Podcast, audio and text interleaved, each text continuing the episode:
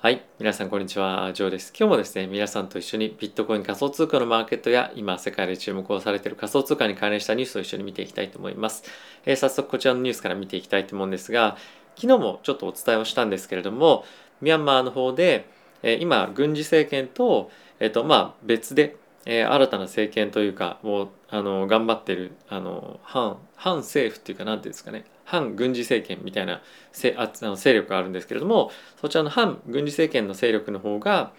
今テザーをオフィシャルカレンシーとして使いましょうということを、正式にまた発表していて、それが結構本当にまたいろんなところでブワーッと記事が広まってきたので、念のため皆さんにまたご紹介をさせていただきました。実際にですね、仮想通貨が本格的にこの混乱の状況の中で通貨になっていくっていうようなことが今まさに起こっているので、このあたりまだ詳しいことは今後実際に使ってみてどうかっていうのは出てくるかと思うんですが、このあたりですね、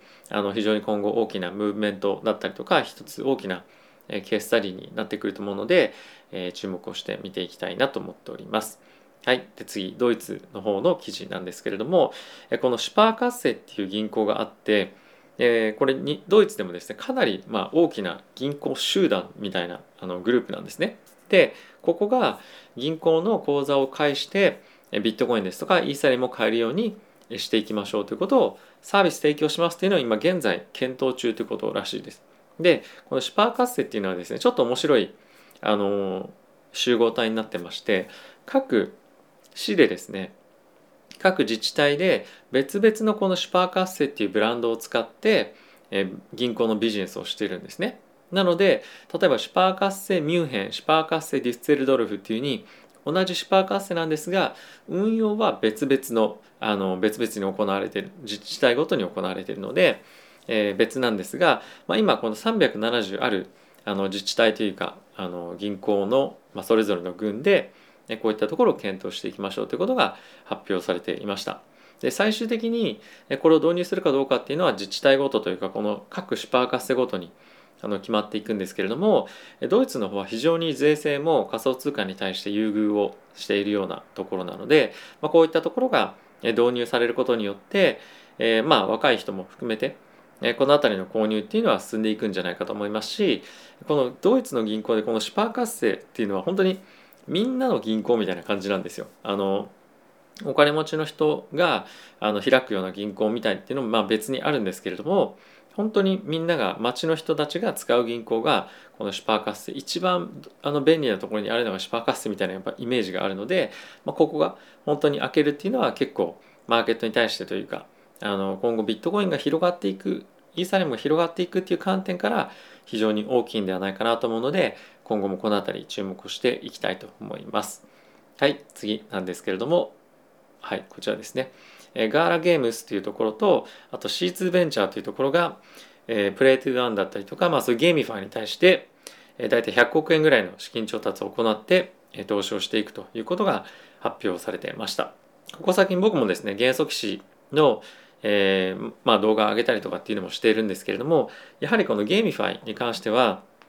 まだまだかなり可能性があるというふうに見ていて、アクシーインフィニティを作った人、創業者も含めてですね、どんどんゲーミファイに投資をしていきますよというようなことがニュースにもなっていたりもするので、引き続き非常に注目なニュースになっていく、分野になっていくんじゃないかなと思っています。でちなみにそうだ、先日僕がですね動画インタビュー動画を上げたと思うんですけれども、それをですねちょっと取り上げてくれたりとか、あとは元素騎士の、さらにこれ来るかもしれないよみたいなですね、動画をですね、このゆうすけさんという方がまた新たに作っているので、元素騎士興味あるよという方は、そちらの動画も見ていただければいいんじゃないかなと思ってます。非常に、このゆうすけさん、コインテレグラフさんだったかな、別のメディアとも一緒に動画作ってたりもして、非常にエンターテインメントっていう観点からもすごい上手だなというふうに思っていて、いつも僕も見させていただいているんですが、もしご興味ある方はそちらの動画もチェックしてみてください。はい、で次なんですけれども、バイナンスがですねシンガポールでの、オペレーションビジネスをやりますよというようなライセンスを申請していたんですが、今回自分たちで引き下げたということを発表していました。これはいろんな議論がですねシンガポール政府とバイナンスの間であって、結果的にダメだなというふうに思って申請取り消しというふうにやったと思うんですが、徐々にですねいろんなところからバイナンスが撤退をし始めているというのは結構バイナンスユーザーとしては今後どうなっていくのかなっていうのはちょっと不安感っていうのはあるかなと思います。僕はバイナンスだけじゃなくてバイビットの方も使っていたりもするので、やっぱりこの取引所の分散化っていうのも結構重要だなと思っているのと同時に、これがいつ日本に来るかっていうのも気になるポイントではあるので、もしご興味ある方はですが、バイナンス概要欄に今ちょうど、入会金キャンペーンとかっていうのもやっていたりもするので、そういったものを見てみるですとか、あといろいろと検討していくべきというかしてもいいようなところもあるかと思うので、バイナンスだけの人は他のところも開けてみるとかいうのも、ある程度は考えておいた方がいいかなっていうのはちょっと最近やっぱ思いますよね。はい。この辺は個人個人でもどこの取引所を持ってるかっていうのはあると思うので、そのあたりは考えてみるといいかなと思います。はい、次なんですけれども、ビットコインがですね、今5万ドル割れてきてますけれども、そこがポイントというわけではなくて、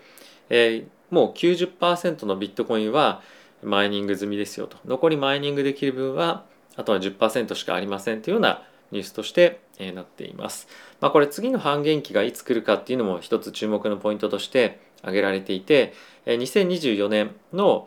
5月だったかな、今それぐらいが目処となっているそうなんですよね。なんでそこからまたガーンというふうに上がるかもしれないねっていうような見方もあると思う一方で、結構やっぱりこのマイニングの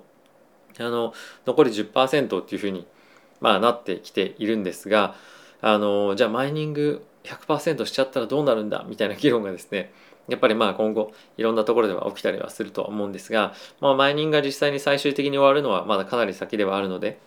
そういった議論が本当にいくらされたところでどうなるかっていうのはまだ未知の世界ではある一方で、本格的にやっぱりビットコインがマイニング 100% いっちゃうのかなみたいなところが意識されればされるほど、本当仮想通貨の不透明性も高まってきてしまったりも一定程度するかなと思うので、このあたりは今後議論がどういう方向に行くのかっていうのも一つ興味深いポイントかなと思います。あとはこのビットコインというものがよりなかなか買えないアセットになってくるということで、価格が上がりやすくなるんじゃないかっていう観点の見方もあると思うので、このあたりはどういうふうにこの議論が進んでいくかっていうのは非常に注目したいポイントかなと思っております。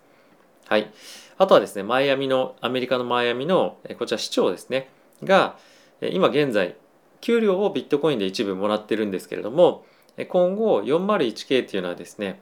年金ですね。年金をビットコインでもらうということを現在取り組んでいるそうです。一応このマイアミについては世界で最もビットコインに対して、これ仮想通貨ではなくてビットコインに対してフレンドリーな街にするというですね、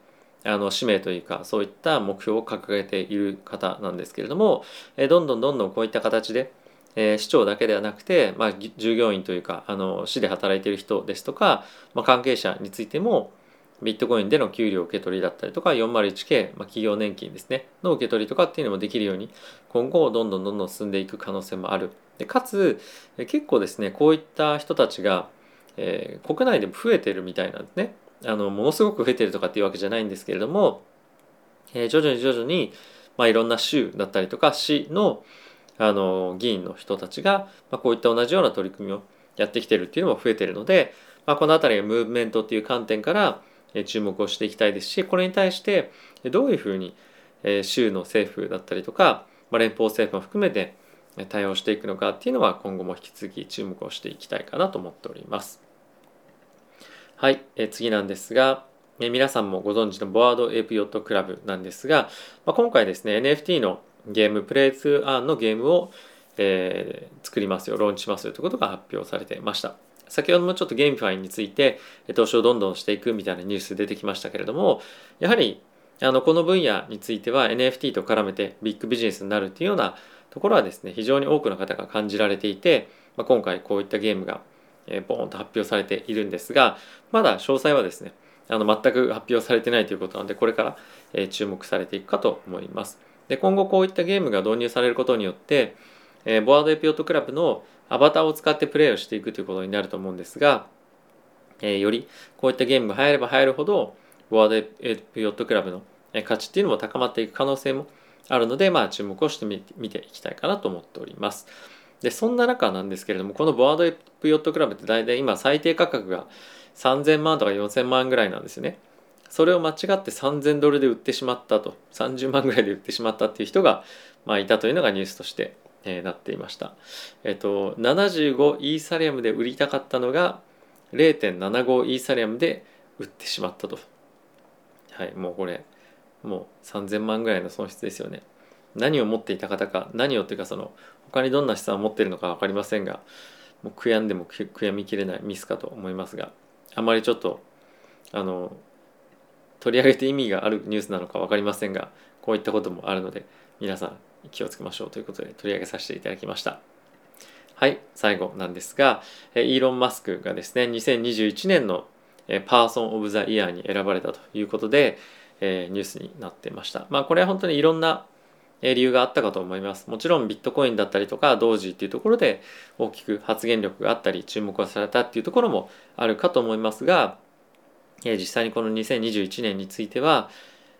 株式市場でも非常ににぎわせたじゃないですが、こういった活躍も非常にあったこともあって、ある程度評価というか認知度というか注目度がですね高かった方が最もイーロン・マスクだったと。で我々からするとそうだろうなという感じはあるんですけれども、今回やはりこの仮想通貨だったりとか、株式市場もそうですけれども、そういった投資関連のところで、いかに影響力があったか、いかにそういうふうに、注目をされたかっていうので選ばれたっていうのは結構この今ご時世を反映しているかなと思いました。やっぱり今この仮想通貨ブロックチェーンというところが、いわゆるブームみたいになっていて、そこで旋風を巻き起こしていますみたいな感じだったりとか、あとはやっぱり本当にコロコロ発言が変わったりとか、変な発言をしてですねマーケットを荒らしていましたけれども、そういったエキセントリックな観点もですね、非常に魅力的な人ではあるんですけれども、引き続き2022年もですね大いに騒がせてくれるんじゃないかなと思うので、楽しみといったふうにちょっと変ですけれども、今後もいろんな分野でスペース X も含めてですね活躍をしてマーケットを盛り上げてくれると思うので、僕は温かく見守ってですね今後活躍をしてほしいなと思っております。はい、引き続きテスラの株もですね、自社株売りもですねどんどん自分としてやっていかなきゃいけないっていうのを進めてきていて、株式が結構下がってきてはいるので、僕はですねそのあたり下がったところをですね買っていこうかなと思って今週ちょっと準備をしているようなところではあります。はい、資金の調達とかっていうのも人によって今ボーナス入ったタイミングだみたいな人も多くいると思うので、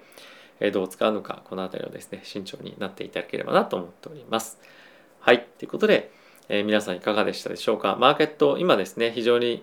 荒れてるような模様ではあるんですけれども、